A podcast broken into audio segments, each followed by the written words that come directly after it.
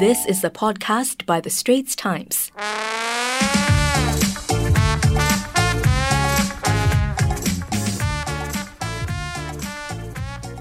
It is the Double Feature Movie Podcast time again. I'm Jonathan Roberts, and this week I'm with Chao Suan. Hello. Hello. Now, usually I tell you to step on the gas, but because Suan's here, rather than telling you to step on the gas, we'll do the old song, the old school song.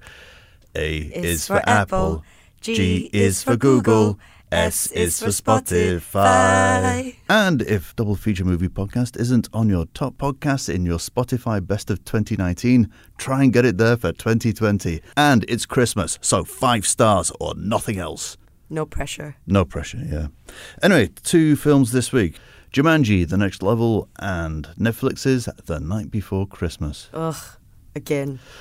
There's one review in. Okay, do you remember Jumanji, Suan? The nineteen ninety-five one? Don't tell me how old you were then, but you know. I was one. Good just, God. Just for the record. Yeah, remember, I, I feel like growing up it was actually a film I really liked, which is why when they made another one in twenty seventeen and then another one again this year, I was like, I'm not watching them, they're going to be terrible. Now, this one, I was a bit apprehensive because Kevin Hart is a very, is a very acquired taste. No, honestly, I thought it was going to be terrible, and then I saw the cast list, which is oh, quite yeah. all-star. No, the, this is, I mean, aside from the four from last time, which is Dwayne Johnson, Kevin Hart, Karen Gillan, Jack Black. There's Nick Jonas and Awkwafina. Well, Nick Jonas was in the last one. I'm amazed you didn't watch it, given your Jonas addiction. You know, the Jonas Brothers is apparently my most listened to artist of I'm the decade. Surprised. I'm not surprised. There's a lot of people in this. And, of course, the Hound from Game of Thrones, Rory McCann. And the main cast is joined by Danny DeVito and Danny Glover mm-hmm. as two irascible old men. Fantastic. Just my demographic. I was amazed. This is a great holiday movie. Really? Yeah. It gets around some things very well. Basically... how do you stop The Rock and Kevin Hart just being The Rock and Kevin Hart again? You get them to be other people. Kevin Hart is doing a spot and impression of Danny Glover, and The Rock is Danny DeVito. No. So essentially what happens is that, you remember the original four, which was Spencer and Martha and Fridge and Bethany. They all come back. Spencer's feeling a bit despondent, so he breaks out the old Jumanji video game again, which was supposedly destroyed the last one. Mm. He's put it back together. He goes back in to feel something again. So Fridge and Martha go back in. So what they weren't banking on is two old men being in the house, Danny DeVito and Danny Glover, who are having a bit of an altercation. Hmm. So rather than The Rock being all action and knowing how video games work, he has no idea. They have to explain to him multiple times that they're in a video game. Even after all the explanations, he's still saying, "Who's Jumanji?" That so, actually sounds like a really interesting It's great. It's a, it's a really sets the dynamic off differently. Aside from, there's a great adventure in this. They, so they're in the jungle, the desert, ice peaks, all over the place. And, you know, it's a standard thing, you know, they've got to get to the end level, rescue the jewel. This version of Jumanji is being ruled by Rory McCann. So post the last time where Kevin Hart could basically do Kevin Hart. Squawky, kind of running around. He's now very slow. He's now, well, Danny Glover. And he takes so long to explain things that people get killed. They've only got three lives each. So having these two old men who don't understand what video games are, they find themselves prone to dying a lot. I mean, it's it's odd to see Colin Hanks again, because Colin Hanks' face is very peculiarly young yet old at the same time. He's in this kind of area of middle age where that's a young man's... Oh, no, no, no, it's an old man's face. Awkwafina is in it, hilariously. It's great that The Rock is able to poke fun at himself. In short, Jake Kasdan, who's also the screenwriter for this, uh, I think he's done a fantastic job. It's really, really brought everything together. The effects are pretty good. I mean, they're not spot on special effects, but they work in the sense of it's kind of a video game anyway. There's some very angry ostriches in it, which are quite interesting. Mm. Uh, it's pretty interesting because yesterday, just before you went in to see it, you were not excited. Oh, this for was it. a Schrodinger's cat of a movie. In that, until you actually go in, this could have been both awful and good, and it turns out to be good. But with so many star, I mean, so many big names and so many stars on this one, was there anyone that you really thought was a standout? Uh, to be honest, I, I was very impressed by Kevin Hart. Mm. I thought it was able to that comedy of dialing down his pace massively still be able to get humour out of it. I thought it was great. But yeah, this is very much the ensemble, and it's a great fantasy movie. I think it's going to be, if you don't fancy the Frozen two thing, then until Star Wars comes out, you've got this. Jumanji, Next Level, go watch it, because it is the next level. It really has taken it up. It's wonderful to see a sequel that is better than the original. Well, better? The original of the reboot, if you like. Okay. No, it's it's better. I enjoyed it all the way through. The only problem I had with this film is that it takes a bit too long at the start, because you know the premise, and you'd want everyone... You know that these kind of real-world people go into Jumanji and they become Rock, um, The Rock, Kevin Hart, Karen Gillan, Jack Black, all that. You, you, you kind of think, how much exposition do you need? How much setting up do you need for this? It kind of goes on a bit. You rather than just get zapped in quite straight away. But once you get past that five minutes, ten minutes or so, it's rocks all the way. So, rocks all the way. No pun intended. I'm surprised. I, I'm pleasantly surprised. Yeah, you look really surprised. No, I, I was. I was. I mean, to be honest, I'd watch Karen Gillan anywhere. Yes. But, you know.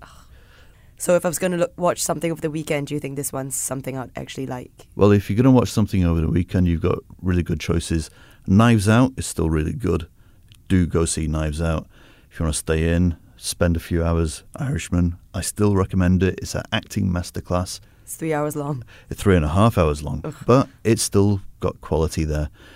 If you're looking for the fun, you're spoiled for choice at the moment. But yeah, this is well worth catching. Okay, might actually go and catch it despite my reservations. Now, talking about reservations. Ugh, can we not? Kind of the reason that I brought Sven for this. He likes torturing me. It's it's our annual tradition that only started last year, that we watched the Vanessa Hudgens Netflix film. Oh, goodness. So, we watched The Night Before Christmas. Oh, now on Netflix. And if oh. it's even possible, it's actually worse than last year's. So, the tradition that we've had Ugh. for... all of one year, it's not really a tradition, but we just thought we'd try again, is that we watched the Vanessa Hudgens Netflix f- movie. Last year it was The Princess Switch, I believe. But yep, and somehow nice. This year's A Night Before Christmas manages to be worse than last year's. Hey, I don't know how. Next year, next year, Princess Switch switched again. Vanessa Hudgens, three roles. She's actually in the new Bad Boys movie with Will Smith. She's part of Will Smith's new team. Ooh. I just saw her in the trailer. Ugh. In terms of people that you'll have heard of in this, it's essentially Vanessa Hudgens. Um, yeah, Vanessa Hudgens is Brooke. Yep. She is the most wonderful person in the world who lives in a Christmas village, apparently. And, like, for some reason lives in, like, a hundred-room mansion. mansion. Yeah, by herself. No, no, she's got all the problems in the world, apparently. Yeah, it's crazy. Boyfriend cheats on her, father and mother die.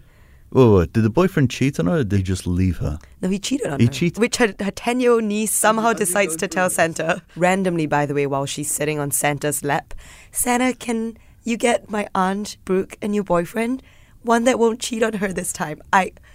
Such a bad way to preface that whole plot. Let's, let's go into plot, then. Aside what from, plot? Aside from the whole Vanessa Hudgens and her many woes. What plot? Well, there is a plot. You can't be so mean to this. It's, it's Christmas. It's a Christmas film. So, it starts off, which confounded my theory when I saw the trailer, that, oh, is this guy Knight of Old, or is he had amnesia, Crazy. He's from a Renaissance fair and has been knocked out or something? No, you're told very quickly. So Josh Whitehouse plays Sir Cole, who everyone pronounces as Circle. Yeah, American accents and Sir Cole Circle. don't work. Circle. So he's a knight in the fourteenth century. Quite how he survived as a knight in the fourteenth century, seeing as he looks about three stone wet. He's a, he's a very slight chap. He's got large eyes, though, which is probably why he connects with Vanessa Hudgens, with her large, doughy eyes. Um, what? No, they're both wide-eyed. They've both got big, glary eyes. Anyway, he is a knight of old in fourteenth century England, where they all apparently have really good glazing going on because all the windows are in, which can't be... I mean, to pick up on factual inaccuracies in such a show, I don't know. It seems a bit mealy-mouthed, but they didn't have windows then. Yep. Surely there's another castle that you can find that has got no window. It's some ruin. It's like writ trim and everything. Oh, yeah. Yeah. Windowsills, the whole thing. It's one of those films where you look at the wrists, see who's left a watch on. So there's some pre-celebration to his brother getting knighted. And he goes off into the woods where you have to wonder, is that real snow or have they really covered everything in fake snow that much? And it's like that foam spray, so I don't know, they could have killed a whole forest with toxics. Yeah, basically. It just looks like those little styrofoam balls. Yeah. Uh, but he goes into the woods, and then he meets this woman who's in the middle of the woods for some reason, and he's kind of nice to her, says, you want to get out of the cold? And then he starts calling her an old crone. Which is so offensive. Old crone, please, get to her somewhere warm. The old crone. It, it is a good phrase to say to people, I feel. You know, enough, old crone. Whatever the gender, just tell, call people an old crone. And then she suddenly decides, right, for your generosity, I'm going to send you to the future. I'm going to send you on a quest to discover what it means to truly be a knight. Right. And this truly being a knight, by the way, is not fighting a monster or anything cool like that. You got to fall in love with Vanessa Hudgens. It's a noble quest that many a knight would take up. Anyway, he gets transported to whatever year it's set in, in this kind of super Christmassy town that is so... Uh, Ugh. Everything looks like it's made out of gingerbread. All Christmassy knitwear and everything going on. And Vanessa Hudgens is a teacher. She's single, of course, because the boyfriend cheated on her. But she's the most wonderful teacher in the world. She gives her students life lessons. She helps out all over the place. Everyone loves her. And then this knight turns up. Then they kind of forget about what the quest is and they just go shopping, it seems. That's the really strange part about the whole film, is that it really just it just watches like a vlog. Like they just go about their daily lives doing things. There's like they forget the plot halfway through. They're not working towards this quest. They're not falling in love. They're just buying dinner rolls. Let's go to a diner. Here's how you work the Alexa. Let's go buy a tree. Would you like to come to the Christmas fair? You could say they've got chemistry, but the chemistry would be cryogenics. Is it not just a basic of acting that you should be able to feign attraction to somebody? Yeah. I mean, well, everyone can feign attraction. I mean, the famously couples that hated each other that feigned attraction to each other. Sybil Shepherd and Bruce Willis in Moonlighting. Not a reference that you'd get. Nope. although although I, I Moonlighting is on my list. I, I I don't understand why it's got such a high score on Rotten Tomatoes, because the first time that we tried watching it, oh. I had to stop. Yeah, we we gave up. It, it was just, there was nothing in it at all. And the worst part is it wasn't just boring. Like, boring I can handle. It was frustratingly bad. Frustratingly like, boring. That too. But it was it was actually bad. Like, there were so many points where I was actually cringing so hard. And it might be interesting if there was any of that culture clash. Mm. Even Thor. You remember Thor when he goes to the diner with Natalie Portman and he smashes his glass on the ground? There's not even that. He, I think he calls the waitress a crone or serving wench or something. Or wench. One of those, a wench, that's it. You know, one of those old school kind of things. And then he quickly apologises for it. But no one really takes offence. No one's really out of place in it.